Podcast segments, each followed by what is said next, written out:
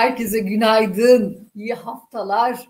Uyumayan ekonominin uyutmayan sunucusu ve kripto yorumcusu Saadet Büyük ben.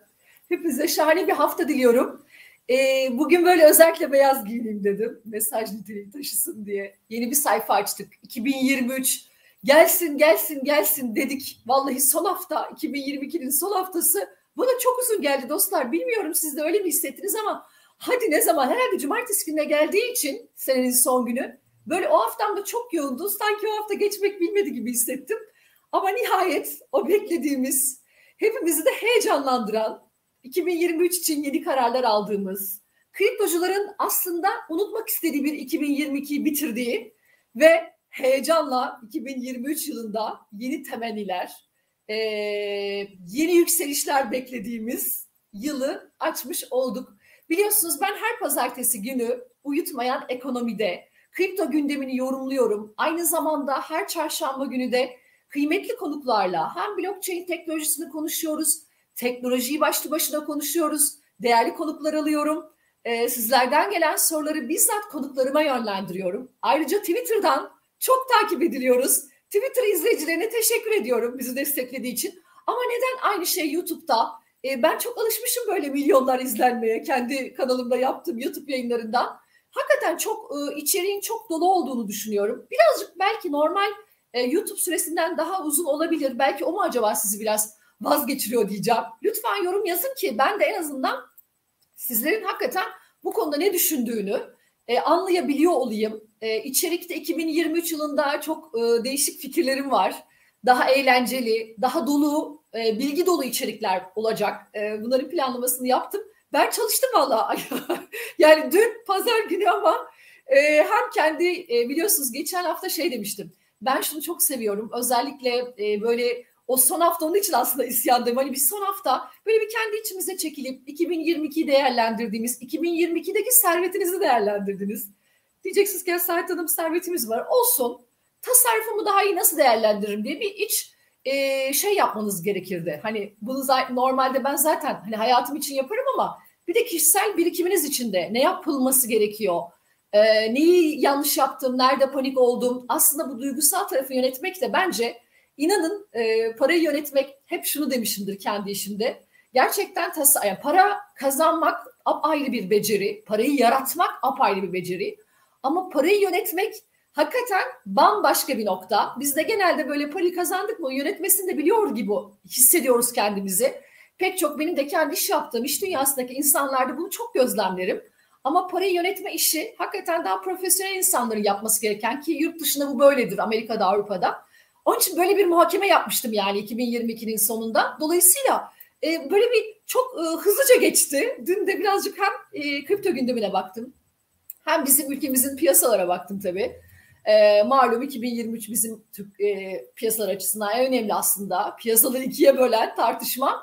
E, tabii seçimler oluyor olması. E, bu gündem çok önemli oluyor olacak. Seçime kadar bambaşka bir e, piyasa ortamı, seçimden sonra bambaşka bir piyasa ortamı görüyor olacağız. Kriptocular içinse e, bir de şöyle e, düşündüm. Dedim ki aslında mesela Türkiye piyasalar açısından özellikle ilk çeyrek daha pozitif, ee, yani en azından bursa, bo, e, borsamız açısından, bursalar çıktı, borsamız açısından e, ve genel anlamda ben e, kendi yaptığım yorumlarda da bunu ifade ediyorum. E, daha pozitif bir e, seyir mümkün. En azından Mart'a kadarki süreç içerisinde daha pozitifim. Ama gel gelelim kriptolar açısından e, bu durumun tam tersi geçerli. E, kriptocuların yüzü e, 2023'ün son çeyreğinde daha çok güleceğini hep daha evvelki yaptığım yorumlarda nedenlerini de izah ediyorum ara ara. Bazı belki ilk defa e, denk gelmişsinizdir benim yorumlarıma. Ee, ilk defa karşılaşmışsak e, bu bilgi en azından yeni haiz oluyor olacaksınız. Ama devamlılık arz eden bir şekilde eğer takip ediyorsanız zaten bunu e, izah etmiştim kendi piyasa görüşlerimle burayı e, örtüştürerek. Dediğim gibi her pazartesi saat 11'de haftaya benle başlıyorsunuz.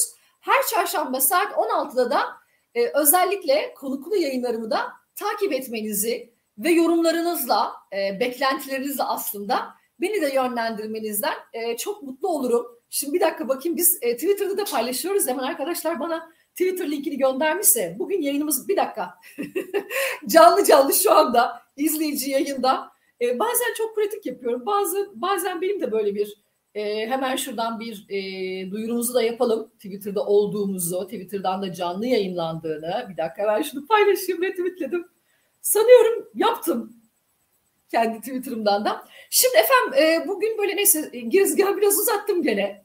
E, ama birazcık sizi uyandırayım istiyorum. E, pazartesi günü tabii haftanın da açılışı. Şimdi e, güzel haberler var. Güzel haberler var. Nasıl güzel haberler var diyeceksiniz bana ama şey e, söyleyeceğim. Ama ilk neyle başlayalım? E, bu haftaki haber akışımıza. Sonra e, neden beklediğimi Bitcoin'de, Ethereum'da onları da yine detaylandırıyor olacağım. Şöyle bir haber akışına baktığımız zaman ilk haberimiz neyle başlayalım bu hafta ilk haberimize? Ay Bitcoin'in doğum günüyle başlayalım. Güzel haber olsun. Bitcoin'in doğum günü haberi. Evet yarın Bitcoin 14 yaşına giriyor. E, bence kutlanmaya değer olduğunu düşünüyorum. Dolayısıyla bunu böyle haber başlığı olarak ilk bloğun e, Satoshi Nakamoto tarafından e, gönderildiği diyeyim. Ondan sonra da şifreli bir şekilde gönderildi ve ondan sonra da hayatımıza kriptoların girdiği pek çoğumuzun pandemiyle beraber fiyat yükselişiyle beraber keşfettiği ama aslında e, bir süredir artık bence bebeklikten 2023'ün olgunlaşma yılı olduğunu düşünüyorum. Bunu Bitcoin için de söylemek mümkün. Diğer kriptolar için de söylemek mümkün. Artık böyle bebeklikten ne diyelim ergenliğe böyle 14 yaş önemlidir biliyorsunuz e, farklı dinlerde de böyle artık ergenlik yaşı olarak kabul edebilir. Bence Bitcoin artık bebeklik, çocukluk dönemini geçti.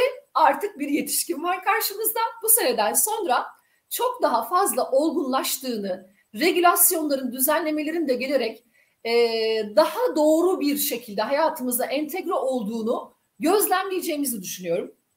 Özellikle hemen bence burada yeri gelmişken bunu verebilirim isterim. Çünkü e, BTC Türk'ün e, CEO'sunun ben de hemen e, tabi biliyorsunuz yayınlarımız BTC Türk sponsorluğunda oluyor.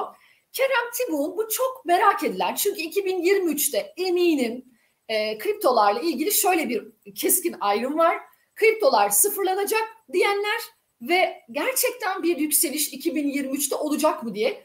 Ve uzun zamandır yani Bitcoin'in fiyatına baktığınız zaman da e, gerçekten çok e, herhalde Kasım'ın ortasından beri o kadar yatay bir seyir var ki dolayısıyla bu fiyatlamalardan da bu yatay seyirden de mütevellit.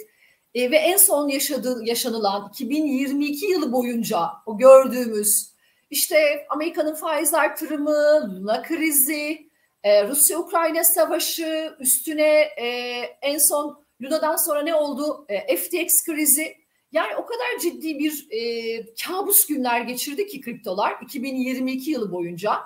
Dolayısıyla 2023'ün nasıl bir yıl olacağı ile ilgili bir VTR'miz var. Önce onu izleyelim istedim. Arkadaşlar şimdi verebiliyor muyuz Kerem Tibuk'un e, VTR'sini? Verebiliyorsak şimdi verelim. Yoksa ben yoruma devam ediyor olacağım. Verebiliyor Uzun zamandır takip edenler biliyordur. Bitcoin e, 4 senelik döngülere sahip ve geçmişte bu da Bitcoin'in e, madencilikte ödül yarılamasıyla e, ilintili.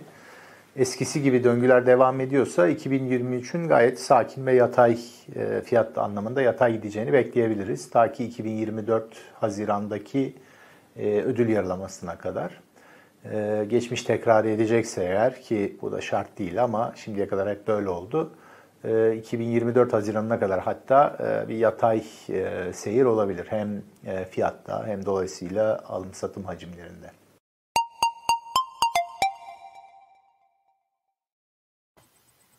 ...2024 Haziran'a kadar yatay seyir dedi Sayın Kerem Tibuk. Ben ama şöyle diyeyim, çok bu arada bu özellikle hani Bitcoin'in yükselişiyle alakalı bu döngü meselesini bilmek çok önemli. Biz bunu yanlış hatırlamıyorsam yine bir iki hafta önce Ortanes'le olan yaptığımız yayında da detaylandırmıştık. Kerem Bey de e, bu döngülere tekrar işaret ediyor. Hani 2024 Haziran'ı evet hani bu, bu kadar sabırlı olanlar için e, oldukça uzun bir e, aslında projeksiyon sunmuş ama ben şöyle söyleyeyim hani benim teknik bilgim e, ben şimdi Kasım ayı itibariyle baktığım zaman özellikle Bitcoin'in fiyatlamasına çok daralan bir bant var. Biliyorsunuz uzun zaman böyle o işte ne diyelim 18 bin 22 bin dolar bandında git gel yaptı git gel yaptı. Sonra orayı kırdık ve işte şu an yayına girmeden önce 16.750'lerdeydi. Bu daralma. Bana benim kendi teknik olarak baktığım bazı parametreler var.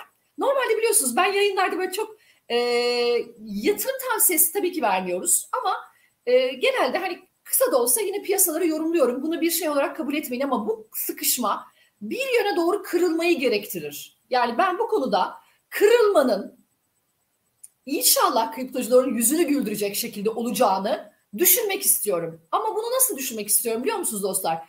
2023'ün ilk çeyreğinde pozitif anlamda e, bir haber akışı zaten şu anda özel kriptoların kendi ekosisteminden kaynaklı sorunlar var. Biliyorsunuz tamamen biz şeyden koptuk, küresel piyasalardan koptuk. FTX hikayesiyle kendi iç sıkıntılarını konuşan bir kripto dünyası, e, kripto ekosistemi var. Dolayısıyla 2023'ün ilk çeyreğinde öyle bir pozitif kırılma beklemiyorum. Yeni bir işte FTX gibi biliyorsunuz daha şurada birkaç gün evveline kadar hala Binance'i konuşuyorduk. Onunla ilgili sıkıntılar olabilir mi diyorduk. Özellikle Ocak, Şubat aman diyorum yani dikkat etmek lazım. Haber akışını doğru takip etmek lazım. Moralleri bozacak bir haber akışı gelir ise bu kırılma bizi daha aşağı o hani konuşulan 12 bin dolarlar seviyesine getirebilir. E, dolayısıyla şunu demek istiyorum yani bu sıkışma bir yere doğru kuvvetli bir şekilde olur. Genelde teknik analiz bunu gösterir. Bu kuvvetli doğu, kuvvetli kırılma hangi yöne doğru olacak? İşte orada mesela bu FTX falan olmasaydı ben o zaman derdim ki bu iş hani tekrar bizi yukarı yönüne attırabilir. Daha kuvvetli bir ihtimal diye ben kendi öngörümü sizlerle en azından paylaşmış olayım. Fakat bu FTX hikayesi canımızı çok sıktı ve yeni kripto para platformlarında iflaslar olabilir mi kaygıları Bitcoin ve diğer kriptolara karşı güven sarstığı için birazcık daha ben bu konuda açıkçası daha itidalliyim. Hatta bir arkadaşlara da bir özellikle dedim ki bu yayında böyle bir anket duyurusu yapmış olalım. Sizlerin de daha interaktif olması, hem gelen soruları da biliyorsunuz cevaplandırıyorum yayın içerisinde. Dolayısıyla şöyle bir e, anketimiz olacak. E, yayının altında e, eğer e, doğru doğru tarafı işaret ediyorsam şöyle şöyle işaret ediyorum ama e, böyle bir şey yaptık. E, merak ediyorum ben sizlerin de görüşlerini dostlar. Onun için bir anket yaptırdım. Bitcoin'in fiyatının nasıl beklediğinizi böyle bir 15 bin doların 2023 içerisinde 15 bin doların altını mı beklersiniz? 15 bin 25 bin dolar bandını mı beklersiniz? 25 bin 35 bin dolar bandını mı beklersiniz? 35 bin 50 bin dolar bandını mı beklersiniz? Yoksa 50 bin dolar üstünü mü beklersiniz? Ee, böyle bir anketimiz var. Cevaplarsanız bir sonraki yayında onu da detaylandırıyor olurum. Ee, ben burada Türkiye'deki kripto yatırımcısının, düşünün Avrupa'da birinciyiz. Yani kendinizi bu konuda e, şey yapmayın lütfen. E, ne diyeyim? Kendinizi küçümsemeyin diyeyim. Çünkü kripto kullanıcıları anlamında eğer yanlış hatırlamıyorsam 10 milyon üstünde şu anda. Bunun e, ağırlıklı bir kısmı BTC Türk'ün aynı zamanda e, müşterilerinden, işlem yapanlarının oluşuyor. Çünkü çok uzun yıllardır BTC Türk'te kripto para platformu olarak hizmet veren kurumlardan bir tanesi e, öyle. Ama dünyada yani şöyle söyleyeyim e, yanlış hatırlamıyorsam Türkiye Avrupa'da birinciyiz Türkiye'de kripto yatırımcıları olarak. Bu noktada da şuraya bir not almıştım bakayım. Özellikle onu sizlerle paylaşayım. Dünyada da dördüncüymüşüz. Onun için sizlerin e, alım satımları ve sizlerin fikirleri önemli. Bakalım ne yöne bekliyorsunuz? Dolayısıyla bu anketimizi de cevaplandırmanızı elbette e, elbette istiyorum. Evet hemen böyle arkadaşlar bu dünyada dördüncüsü. Evet evet biliyorum onun için yanlış bir şey söylemeyeyim e, dördüncü diye hatırladım ama. Şimdi efendim gelelim hadi 2023'ün dedik ki kriptolarda artık ergenliğe, çocukluğu bitirip ergenliğe ve olgunlaşmaya doğru geçtiği bir yıl. Ama bu hafta haber, haber akışında hemen sizlerle böyle paylaşmak istediğim kısa kısa haberlerimiz var. Onları hemen sizinle şöyle bir üzerinden geçelim isterim. Varsa sorularınızı da alıyor olacağım. Ama e, hemen ilk haberimizle başlayalım. Evet.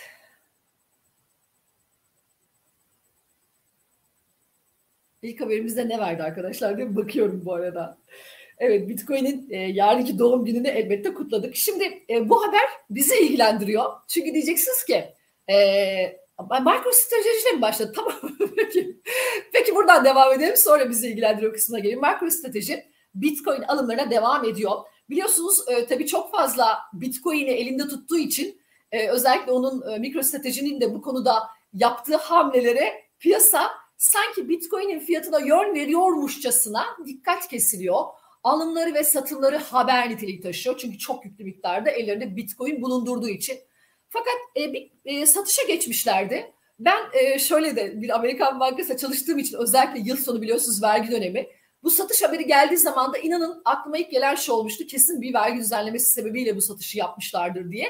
Dolayısıyla arada bir mikro stratejinin böyle aa satış yaptı diye yıl sonu haberine denk geldiyseniz ben onun tamamen Amerika'daki vergi sisteminden kaynaklandığını düşünüyorum. Dolayısıyla zaten bu fiyatlardan alım yapıyor olmaları da bize ne diyelim aslında e, bir noktada e, moral verebilir. Çünkü ellerinde çok yüklü en fazla Bitcoin'e sahip olan şirket. Buradan şuraya gelmek istiyorum. Bizi ilgilendiren demiştim. İlk bu haberi verince arkadaşlar hemen e, mikro stratejiyle ilgili habere döndüm. Dijital Türk Lirası efendim. Bakın bu çok önemli. Merkez Bankası dijital Türk Lirası ağ üzerindeki ilk işlemini gerçekleştirdi. Bizim açıkladığımız e, hiç yanlış hatırlamıyorsam 2021'in orta vadeli ekonomi planında o dönem Lütfü Elvan'dı. E, açıkladığı ekonomi planı içerisinde bu dijital TL mevzusu var idi. Dolayısıyla bu konuda Merkez Bankası'nın yaptığı çalışmaları çok e, ilgiyle ben de takip ediyorum. Dolayısıyla şu anda bütün tabi biliyorsunuz bu sistemi komple yani fiziksel olarak paraya dokunmadan artık dijitalleştiğimiz bir konjektürde dijital TL'nin oluyor olması hangi noktalarda sistemde nerelere sebebiyet verebilir? Bunun önce testleri yapılıyor.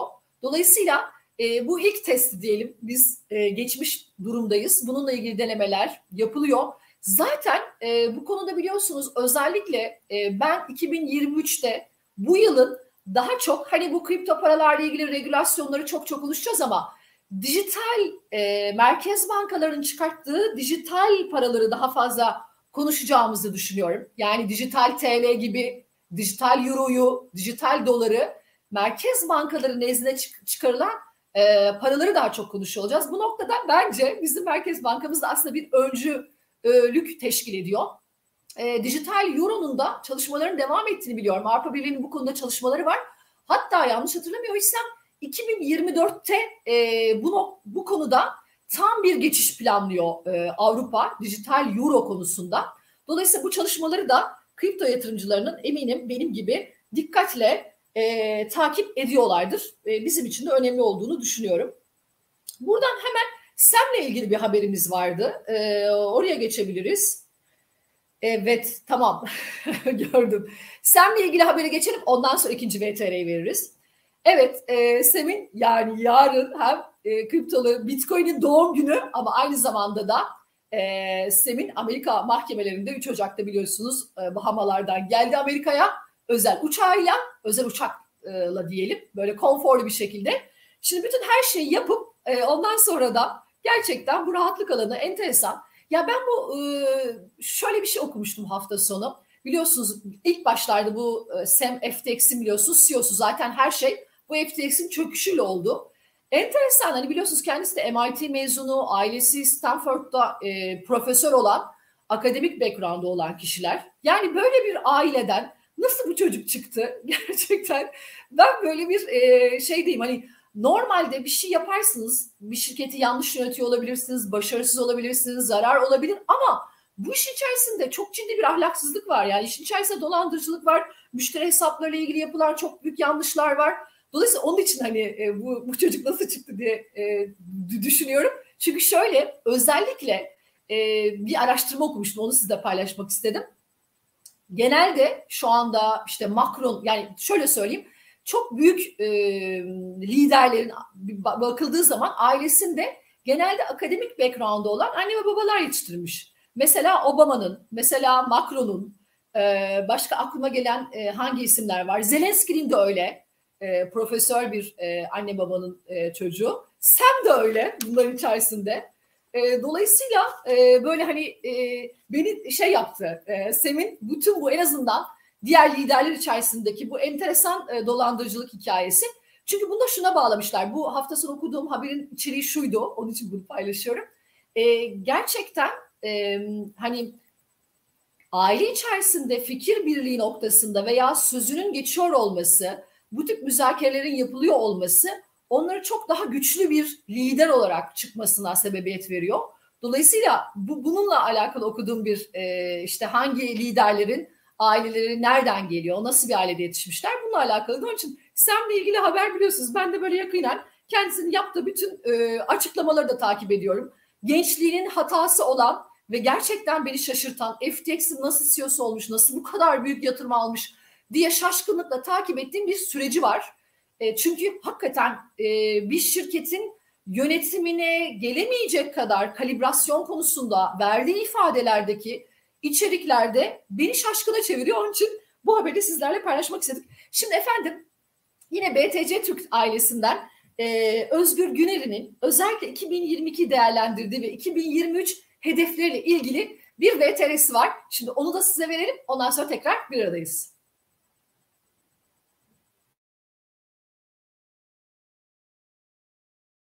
Merhaba. Bundan yaklaşık 10 yıl kadar önce Türkiye'yi Bitcoin ile tanıştıran BTC Türk olarak başta kullanıcılarımız olmak üzere tüm paydaşlarımız için değer yaratmak üstüne çalıştığımız bir yıl olarak geride bırakıyoruz. 2022 yılının en önemli yanı diğer geçmiş ayı piyasalarında olduğu gibi kısa vadede kar peşinde koşan şirket ürün ve hizmetlerle uzun vadede değer oluşturmaya odaklanan şirket ürün ve hizmetlerin ayrışması oldu. Biz de BTC Türk grubu olarak 2022 yılını geleceğe, markamıza, insan kaynağımıza ve teknolojimize yatırım yaptığımız bir yıl olarak geride bırakıyoruz. 2023 yılı için ana hedefimiz self-servis yeni nesil finansal hizmetler ruhunu tüm kullanıcılarımız için daha kapsayıcı bir hale getirebilmek. Bu vesileyle 2023 yılının tüm kullanıcılarımıza, paydaşlarımıza, ülkemize ve insanlığa mutluluk ve huzur getirmesini diliyorum. Mutlu yıllar.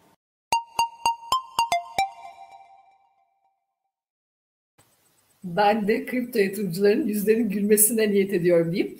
Evet, BTC Türk'ün e, CEO'sunun açıklamalarını dinledik. Özellikle e, şimdi tekrar yeri gelmişken şurayı hatırlatmak istiyorum. 2023'te e, bana çok fazla soru geldiği için dostlar bunu tekrar e, hatırlatma ihtiyacı hissettim. Ya Serhat Hanım hani biz size güveniyoruz, yorumlarınıza da itibar ediyoruz diyen kendi izleyicilerimden böyle çok soru alıyorum. Hangi kripto para platformunu tercih edelim sorusu geliyor. Bunu lütfen e, bu ifademi yanlış anlamayın ama bunu çok değerli bulduğum ve başka yayınlarda da ifade ettiğim için e, kripto paraların şu anda kendi hani bahsettiğim mi kendi ekosisteminde sorunlar var ve özellikle bu FTX ile beraber kripto para platformlarında regülasyonlar bu yıl bence kesinlikle önümüze geliyor olacak ve bizler gibi kripto paraya inanan, bunun geleceğine inanan yatırımcıların da koruyacağını düşünüyorum. Dolayısıyla kripto para platformlarıyla ilgili e, hatta bir önceki hafta e, çok böyle e, sizin yatırımcı kimliğinize göre nelere dikkat etmeniz gerektiğiyle ilgili bazı paylaşımlarım olmuştu. Eğer haftalık piyasa yorumuna bakarsanız uyumayan ekonomide geçen hafta da böyle e, küçük küçük size e, en azından kendinizi değerlendirebileceğiniz bazı notlarım oldu. Burada e, bir kripto para platformunun bağımsız denetimden geçmesini ben çok önemsiyorum. Ben bunu bütün şirketler için çok önemsiyorum bu arada. Hani dostlar sadece bir kripto para platformunun bir bağımsız denetimden geçiyor olmasının önemi şurada. E, herhangi bir müşteri işlemleriyle ilgili işte bir dolandırıcılık olmaması bunu FTX'te gördük. E, müşterinin e, bilgisi olmaksızın farklı işlemler yapıyor olmaları, kredilendiriyor olmaları bu tip işlemlerin bir bağımsız denetimden bir şirketin geçerkenki süreci içerisinde o bağımsız denetim firmasının bunu onay verme ihtimali olamaz. Çünkü ana faaliyet konusu dışında başka faaliyetler de bulunduğu için bu denetim esnasında muhakkak raporunda yazar. O da zaten eğer e, kamuya açık bir şirketse duyulur. Dolayısıyla bu bağımsız denetimden bir şirketin geçiriliyor olması bütün şirketler için e, aslında çok kredibildir. O şirketin ne kadar ciddi kredibilitesi olduğunu gösterir. Pek çok aslında ülke bile biliyorsunuz e, ülkeleri de böyle S&P, Moody's, Fitch ne yapıyor? Derecelendiriyor bütün ülkeleri kendi içerisinde. Dolayısıyla yatırımcılara yatırım ufku anlamında bir vizyon teşkil ediyor. Bak diyor şu şu şu ülkeler işte A klasmanda. Şu şu şu ülkeler B klasmanda. Şu şu şu ülkeler C klasmanda. Dolayısıyla sen buna göre yatırım kararını ver. E, ve bu yatırım kararını verirken de bazı riskleri aldığını, bu riski bilerek eğer bir getiri düşünüyorsan baştan biliyor ol dediği için bence bunun yatırımcılar açısından çok önemli olduğunu düşünüyorum. Dolayısıyla BTC Türk'le ilgili bir haber vardı. KPMG'den bir bağımsız denetim yapıldığına dair ben bunun sektörde bir öncü olacağını, Dolayısıyla da diğer kripto para platformlarının yani bizler yatırımcısı olarak kriptolarda bir gelecek olduğunu düşünen kişiler buraya e, portföylerin bir kısmını ayırmış olan kişiler de olabilir. Daha fazla ağırlıklı veren kişiler de olabilir. Ama en önemli konunun 2023'te e, bu nokta olduğunu düşünüyorum. Sizler de karar verirken e, farkındalık anlamında hangi kripto para platformlarında gerçekten işlemler şeffaf bir şekilde ilerliyor. Yöneticilerinin kimler olduğuna, geçmişteki e, hangi işlerde bulunduklarına dostlar şu anda sistemde bir regülasyon olmadığı için ya diyeceksiniz ki ya Saadet Hanım bütün bunları biz böyle tek tek nereden araştıracağız? Ya beni takip edeceksiniz ben size anlatıyorum zaten. Hani şu şöyledir bu böyledir diye detayları zaten bu yayınları yapmamızın sebebi bu. E, ya da hakikaten e, paranızı ya ben beni hep şaşırtmıştır. Bu kadar e, Türk insanının çok iştahlı olması biliyorsunuz geçmiş yıllarda da bir sıkıntı yaşadık. Çok büyük yine 2021 yılında kripto para platformdan bir tanesi e, battı Türkiye'de de. Dünyada da işte FTX'in battığını konuşuyoruz. Dolayısıyla böyle bu kadar çok hani e, tamam fiyat yükselirken çok iştahlanmanızı anlıyorum ama yahu e, enflasyonist bir ortamdayız Türkiye'de. Herkes parasını korumak konusunda pek çok bence yatırımcı da bundan dolayı aslında kriptoları tercih etmişti. Türk yatırımcıları. Türk yatırımcılarına elbette Avrupa'da birinci sırada olduğumuza göre çok önemsiyor olmamız lazım. Dolayısıyla bu konudaki bilginizi, farkındalığınızı lütfen arttırıyor olun. Lütfen doğru kaynaklardan e, takip etmeye dikkat edin. Tabii ki gönül ister ki 10 milyon kripto yatırımcısının tamamı Satoshi'de uyumayan ekonomide saadeti izlesin. Dolayısıyla lütfen bu konulardaki e, benim en azından e, kendi gözlemlerimi sizlerle paylaşırken bu hususlara dikkat ederseniz bence bu işten daha çok üzüleceksiniz. Çünkü ilk çeyrekte hala kripto para platformları ilgili risk bitmiş değil. Şimdi e, bir son haber daha verelim. Varsa sorular olur sonra artık yayını kapatırız. Burayı e, özellikle yine e, haber olarak da sizlerle paylaşmak istedim. E, buraya geçmeden bir dakika aklıma şu geldi onu da söyleyeyim. Hemen şimdi kendi akışımda gördüm. Bu regülasyon meselesi 2023'te çok konuşacağız. 2023'te dijital paraları çok konuşacağız.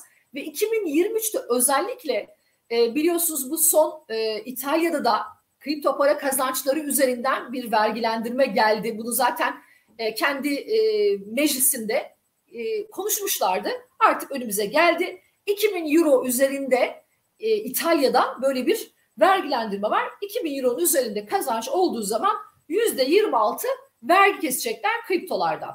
Dolayısıyla ben 2023 yılının işte kriptolarla ilgili regülasyonlar, kripto para platformları ile ilgili daha doğrusu düzeltiyorum. Regülasyonların, dijital paraların daha çok konuşulacağı 2023 senesi içerisinde de artık bütün bu e, sürecin tertemiz bir şekilde 2024'de devir edeceğini düşünüyorum.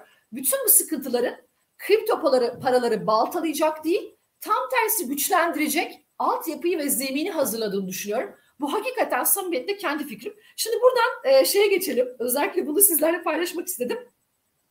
E, eski Rusya Devlet Başkanı, hali hazırda da hali, halen şu anda Putin'in e, ne diyeyim sağ kolu da olabilir e, Güvenlik Konseyi'nin başında e, Medvedev'in açıklamaları var. Bu niçin önemli? E, bizim de e, hemen onu arkadaşlar verirse evet Medvedev'den şok edecek Elon Musk iddiası edip Önce e, böyle şey gibi bir küreye bakar gibi açıklamaları var. Onu sizlerle paylaşmak istiyorum. Hemen şuraya almıştım. Açıklamaları Twitter'dan yaptı bu açıklamaları. Elon Musk iddiası da var işin içerisinde. Fakat e, şimdi biliyorsunuz bu Rusya'da da astroloji işleri sanki şey gibi geldi. Diyeceksiniz ki ya devletin başındaki kişi bu kadar böyle e, açıklamalar yapar mı? Yani devletin başında demeyeceğim ama geç, geçmişte devletin e, Rusya'nın başındaydı. Şu anda da güvenlik konseyinin başında. Petrol fiyatı diyor 150 dolara çıkacak diyor. E, doğal gaz fiyatı 5000 dolarları görecek diyor. Bunlar Medvedev'in açıklamaları. Şimdi Elon Musk'la ilgili olan kısma geleyim. E, diğerleri de ilgili olan e, şey de enteresan e, iddiası. Elon Musk'la ilgili olan iddiası şurada. Diyor ki Amerika'da diyor iç savaş çıkacak diyor. E, ve iç savaş çıkıp diyor Elon Musk da diyor Amerika'nın başına gelecek. Yani cumhuriyetçilere katılacakmış Elon Musk ve başkanlık seçiminde de bazı eyaletlerde kazanacak diyor. Bu e, çok enteresan geldi bana. Bu iddiası tabii Elon Musk'ın da bir cevabı var. E, kendisine diyor ki yapay zeka ve yenilenebilir enerji konusunda zeka eksikliği olduğu aşikar olan bir e, açıklama demiş. Fakat başka açıklamaları da var Medvedev'in. E, petrol fiyatını söyledim. Ha, diyor ki mesela İngiltere diyor AB'ye yeniden katılacak diyor. İngiltere'nin dönüşüyle AB yıkılacak diyor. Euro tedavülden kalkacak diyor. Çok enteresan.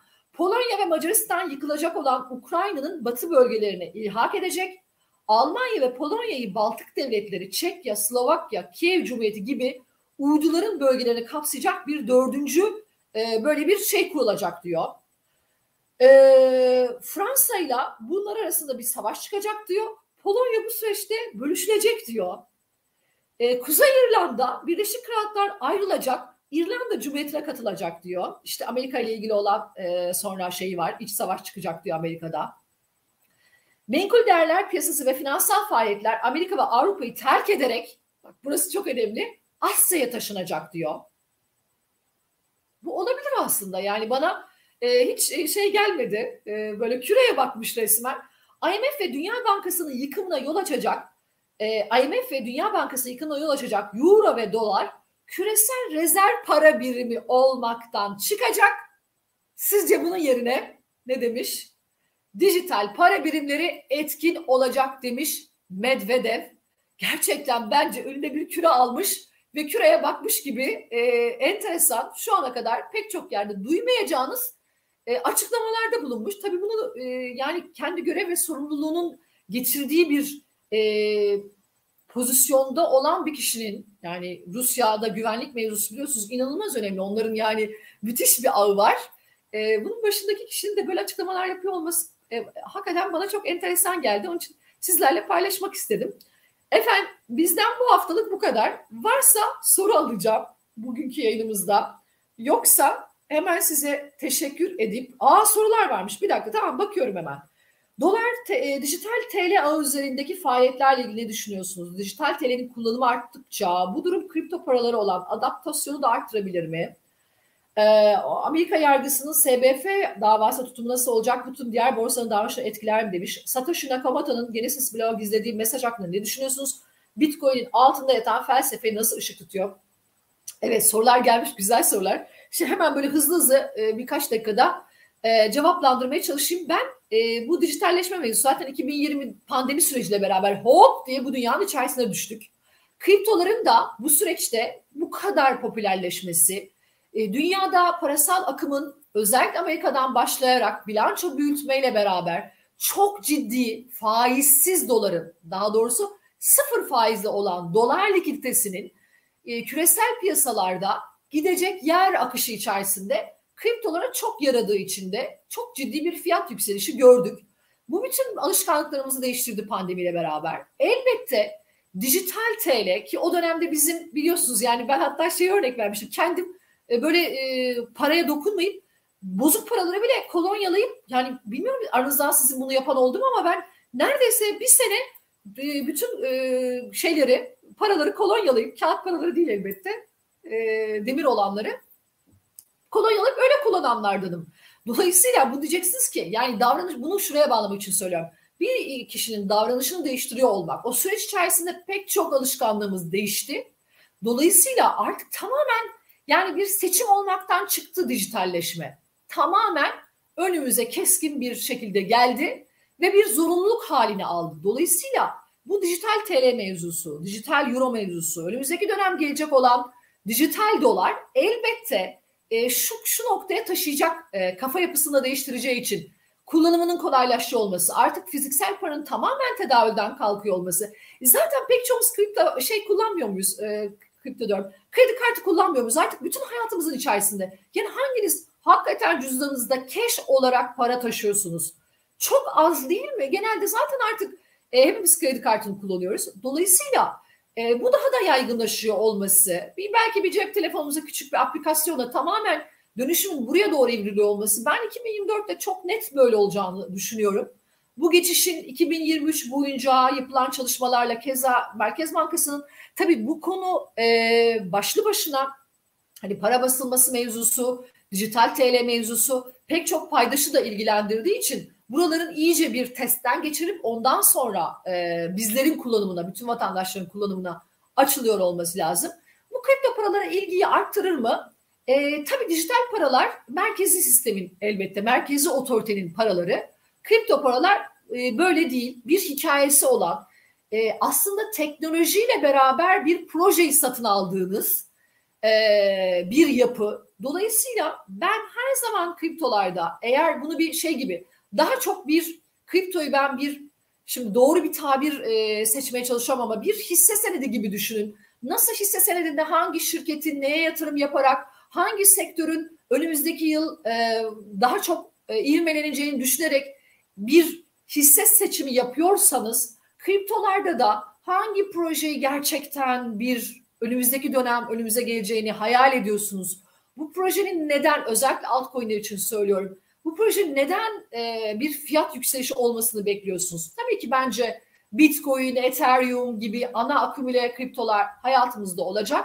Ama diğer geliştirilecek olan altcoin'lerde bir hisse senedi seçimi yaparcasına çok daha yüksek riskli altcoin'ler e, dikkatli olmak lazım. Ben tabii ki etkisinde olacağını düşünüyorum.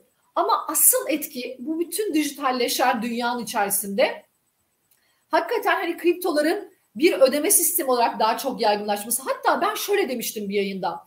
E, ben şu ara bu regülasyonların çok konuşulmasını e, biraz sanki niye o zaman FTX'e mesela müsaade edildi? Ya bu kadar Amerika'ya ben e, hayretler içerisinde o süreci takip ediyorum.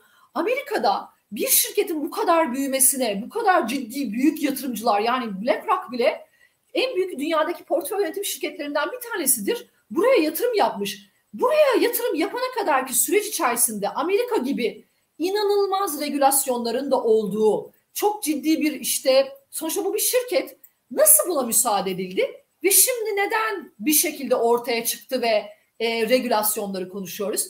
Ben sanki birazcık daha oradaki alanın e, ne diyeyim yeşermesine müsaade edildiğini, şimdi dijitalleşme, dijital e, dolar, dijital euronun daha çok konuşulması sebebiyle de biraz kriptolara dur bakalım denilip konunun birazcık daha bu noktada önümüze getirileceğini düşünüyorum. Yani bu, bu anlamda evet fiyat dalgalanmaları olacaktır ama kriptolar açısından ben e, önümüzü çok berrak görüyorum dostlar. Yani bunu görürken de hikayesi olduğuna inandığınız, gelişimine inandığınız projeler varsa evet biliyorum şimdi mesela FTX mesela Solana da benim çok hakikaten e, bir şekilde aslında inandığım coinlerden bir tanesiydi ama mesela FTX hikayesini biliyorsunuz orada da çok ciddi. Mesela beni şaşırtan birkaç tane daha akümüle de beklediğim, daha önemli o bulduğum altcoin'lerde mesela Solana bu anlamda hakikaten beni şaşırtmıştır. Çünkü ben bu FTX ile paralel e, bu projenin bu kadar ciddi hani e, ne diyeyim yerle eksen olmasını beklemiyordum. Benim inandığım böyle 4-5 tane altcoin'ler içerisinde bir tanesiydi aslında. Dolayısıyla bu mesela oradaki e, hikaye daha da negatif oluyor olması beni kendi yatırım kriterlerimde dedim ki her şey olabilir. Dolayısıyla özellikle sizlerden rica ediyorum dostlar kriptoda hakikaten portföyünüzün yüzde onundan daha fazlasını böyle bir e, hayal içerisinde e, geçmişteki fiyat hareketlerine bakıp e, üzülmeyeceğiniz bir yatırım burada değerlendirin ve portföyünüzde gerçekten yüzde ondan daha fazla e, kripto para tutuyorsanız 2023'te çok ciddi bir şekilde haber akışını takip ediyor olun. Aldığınız altcoin'lere çok ciddi bakıyor olun. Yani eğer bu Bitcoin değilse Ethereum değilse ki zaten onlarda bile biliyorsunuz hikayedeki boşluksuzluktan dolayı diyorum ki bak sıkışma var. Dilerim yeni bir negatif hareket, e, yeni bir negatif bir batış vesaire gelip de aşağı doğru kırdırmazlar. O zaman zaten bence dibin dibi herhalde oralar olur. Dilerim olmasın bu. Ama olursa bence artık oradan sonra herhalde en kötüyü gördük diyeceğimiz çünkü hala bir şey yer var kriptolar açısından. Yani hala kafalar karışık. Hala yeni bir negatif haber gelebilme olasılığı var. Çünkü aksi gelmeseydi, aksi olmasaydı biz inanın bugün 1800'lerin e, üzerindeki altınla çünkü doların üstündeki baskı kalktığı anda hemen e, birazcık hem emtialarda hem kriptolarda rahatlamayı görmüş olmamız lazım. Onun için ben olmasaydı göreceğimize inanıyorum ama FTX tamamen güveni sarstı. Dolayısıyla başka sorularda toplumların kripto paralar olan ilgisi. Ha bu arada başka sorulardan evet şey yapayım. İtalya parlamentosunun kripto para kararını nasıl görüyorsunuz? Başka ülkeler için emsal teşkil eder mi? Atladığım soru olursa dostlar hızlı hızlı. İtalya'nın e, kesinlikle bu vergilendirme meselesi e, zaten söyledim. Bence emsal teşkil edecek. 2023'te kript, bir, bir dönem biliyorsunuz Türkiye'de de bu çok konuşuldu. E, acaba kripto paralara vergi gelir mi? E, buradan elde edilen kazançlar özellikle bence çok büyük gelirden mahrum kaldı. Uyanamadı e, ülkeler. Daha doğrusu uyandılar ama e, belki kripto paraları tanıyacakları anlamına geleceği için bu aksiyonu almadıklarını düşünüyorum. Hani o 2021'de e, Bitcoin'in işte 69 bin dolarlara doğru gidilen hareketinde herkesin para yaptığı zaman asıl vergi gelmesi lazımdı. Ama o da devletler sanki e, kriptoları tanıyor gibi bir haber akışına sebebiyet vereceği için bence 2021'de bu düzenleme gelmedi. Ben emsal teşkil edeceğini düşünüyorum. E, vergilendirme bu tip e, kazançlarda bence çok doğal ama zaten kriptolarda yüzümüzün gülmediği bir ortamda bir de biliyorsunuz yani beyana tabi olacak. Orada sizin kazancınız ve bir sonraki dönem eğer zararınız varsa onu e, birbirine amorti edebiliyor olacaksınız. E, muhasebeleştirme tarafında ki kazanç e, beyanlarında da genelde böyle oluyor. Ben emsal teşkil edeceğini düşünüyorum. Uzatmayayım. E, madencilerin bitcoin satışları hakkında bu üstte e, yanıtlamadığım soru var mı? Satoshi Nakamoto ile ilgili bir soru vardı. Gizlediğim mesaj hakkında ne düşünüyorsunuz?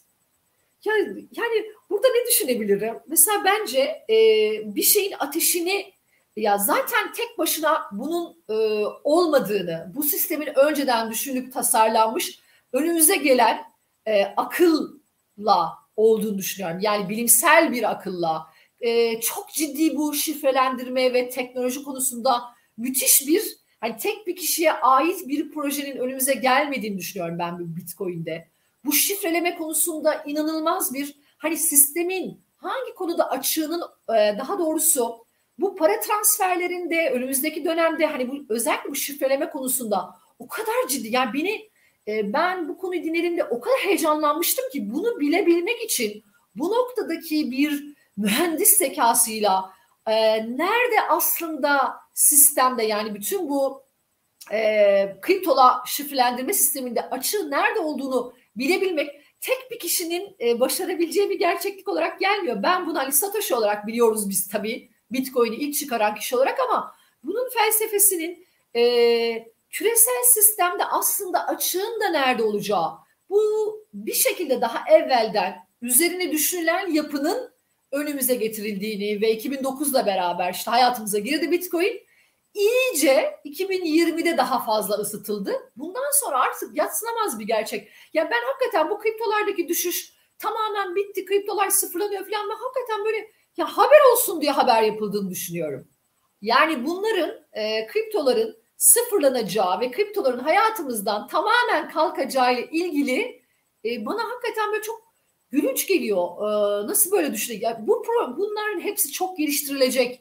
Belki şu andaki e, sürecin içerisinde yenileri ekleniyor olacak. Yani ben çünkü bunu bir Lego sistemi gibi düşünürsek daha iyileri, e, daha bu konunun üstüne kafa yoran e, mühendislerin. Çünkü aslında hani Bitcoin'i çok doğru anlamak için sadece ekonomi bilmek gerekmiyor. Üstüne gerçekten teknoloji bilgisi de gerekiyor. İkisi bir arada olduğu zaman çok daha bu kavram tam yerli yerine oturuyor. Dolayısıyla çok geliştireceğini düşünüyorum. Başka soru var mıydı? Ee, Amerika yargısının SBF davası tutumu nasıl olacak? Ya gerçekten ben burada e, enteresan olduğunu düşünüyorum dostlar. Bu tutumun diğer borsaların davranışlarını etkiler mi? Şu var, ben bunu bazen biliyorsunuz bu, ya bence bu FTX hikayesinde mü, müsaade edildi ve sonra da şimdi birilerinin parası böyle sıfırlanıyor o sistemin içerisinde gibi düşünüyorum. Aynı bunu Lehman Brothers'ın 2008'deki iflasına benzetmiştim bir başka yayında. Orada da daha çok işte e, Lehman Brothers dünyadaki o dönem yani çok köklü kurumlardan, portföy şirketlerinden bir tanesi Amerika'daki mortgage krizinin olduğu zaman. Özellikle o, o orada Lehman Brothers'ın içerisinde büyük Dubai'li şeyhlerin paraları vardı. Hakikaten sıfırlandı. Ya bazen Amerika'da bizim bilemediğimiz, süreci yaşarken gözlemlediğimiz birilerinin parası e, gerçekten yani niye buna müsaade edildiği sorgulamasını yapıyorum. Niçin bu kadar dünyadaki en büyük yani e, kendi içerisinde büyüklüğünü geçiyorum başka e, şeyler de buraya yatırım yaptırıldı. Niye buna müsaade edildi? Ya da bu yatırım yapan işte mesela BlackRock'tan bahsettim. Yahu Dostlar şunu söyleyeyim. Ben de bir portföy yönetim şirketinde uzun yıllar çalıştım. Halihazırda danışmanlık da yapıyorum. Ya sizin bir portföy yönetim şirketinin kafanıza göre müşteri parasını çünkü portföy yönetim şirketleri zaten sisteme regüle düzenlemeler var. Kafanıza göre siz müşterinin parasını gidip de kripto paraya falan yatıramazsınız. Hele bu işler Amerika'da öyle kolay değildir. Dolayısıyla tamam yüzde yirmisini bile yatırmış olsa, portföyün yüz biriminin yüzde yirmisini bile buraya koymuş olsa gene çok büyük rakamlar ediyor. Dolayısıyla ben orada başka işler çevrildiğini düşünüyorum.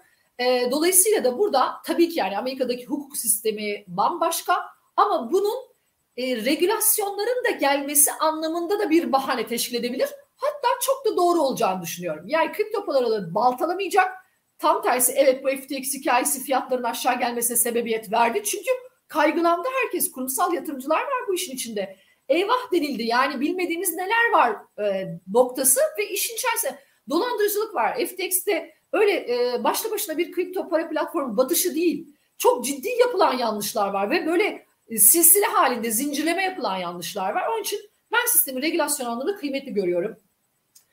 Ee, bir dakika burada bir şey soru vardı orada 2022 yılında hack vakalarının artmış olması piyasa yönelik güvensizlik oluşturur mu? Yatırım yaptığımız projenin güvenlik altyapısından nasıl emin olabiliriz? Ya çok güzel bir soru. İşte hani mesela Solano'dan bahsederken şey demiştim ya mesela beni de en çok burası mesela düşündürüyor. Yani gerçekten güvenlikle ilgili e, sizin aldığınız coin'in aslında veya kripto para platformunun diyelim hem aldığınız altcoin için geçerli bir hacklenme söz konusu hem de kripto para platformundaki bir hacklenme iki taraflı aslında bir risk teşkil ediyor. E, haklısınız. E, eminlik e, şu süreçte gerçek bir regülasyon kripto para platformlarına gelmediği sürece çok e, olası değil. Kendi güvenlik şeyinizden geçiriyor olacaksınız. Kendi güvenlik işte bunu donanım cüzdanlarla yapabiliyorsanız işte tamamen internetten bağımsız bir yerde kriptolarınızı saklayabiliyorsanız donanım cüzdanlarla veya soğuk cüzdanlarla kendi tedbirinizi almaya bakacaksınız şu geçiş sürecinde. E, madencilerin bitcoin satışları hakkında ne düşünüyorsunuz? Yüksek satış rakamları finansman sıkıntısından mı kaynaklanıyor? Olabilir mi? Olabilir. Hatta e, bunu şöyle de e, söylemiştim. Yani e, daha önce bir yayında detaylandırmıştım ama şöyle hemen e, bilgi vereyim.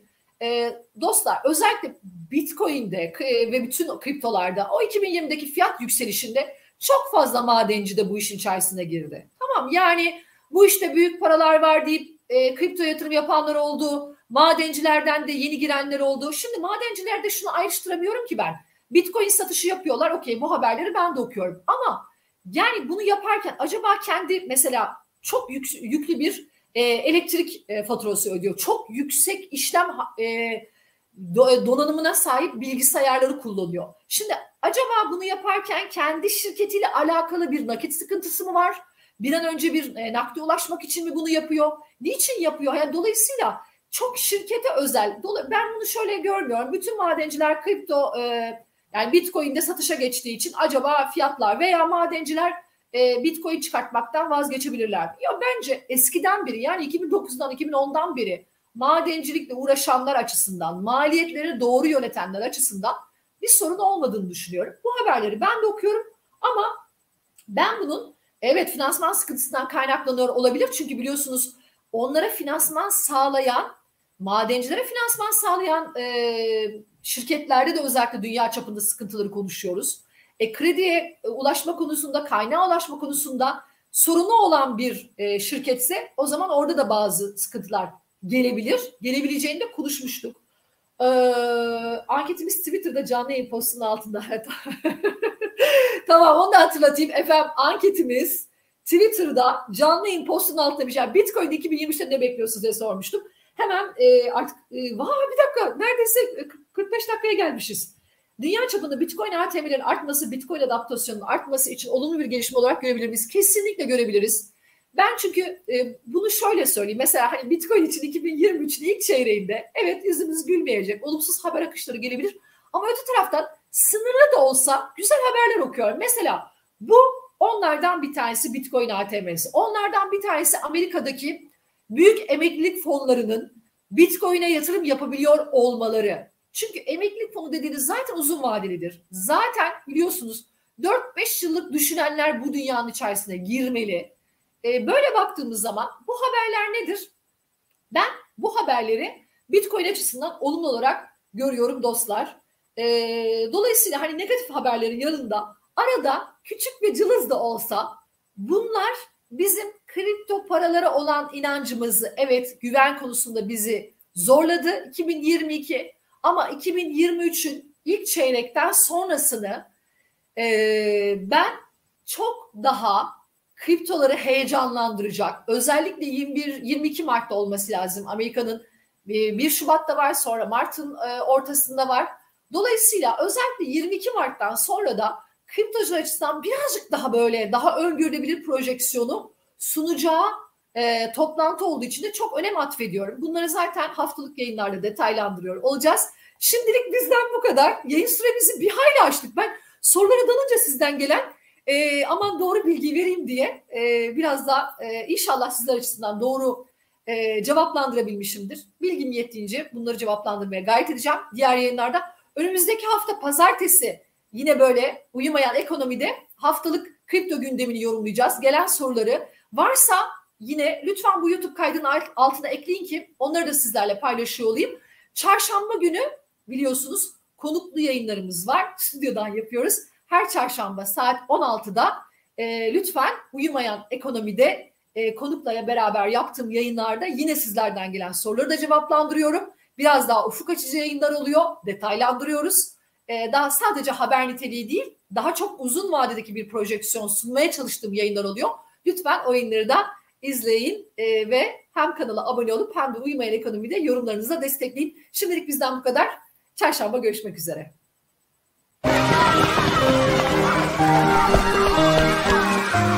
Bekle bekle. Ama sığmayız ki. Ya bak oldu işte.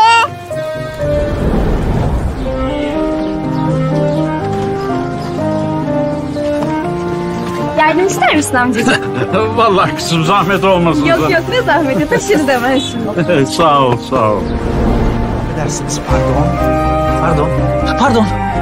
Uçağa geç kalıyorum da. Geçmeme izin verir misiniz? Tabii ki geçebilirsiniz buyurun. Çok sağ olun. İyi yolculuklar. Aslı'nın BTC Türk'le çalışması tesadüf değil. Çünkü yardımcı olmak onun doğasında var. Aslı ve BTC Türk Destek Merkezi 5 milyondan fazla kullanıcısının 7/24 yanında.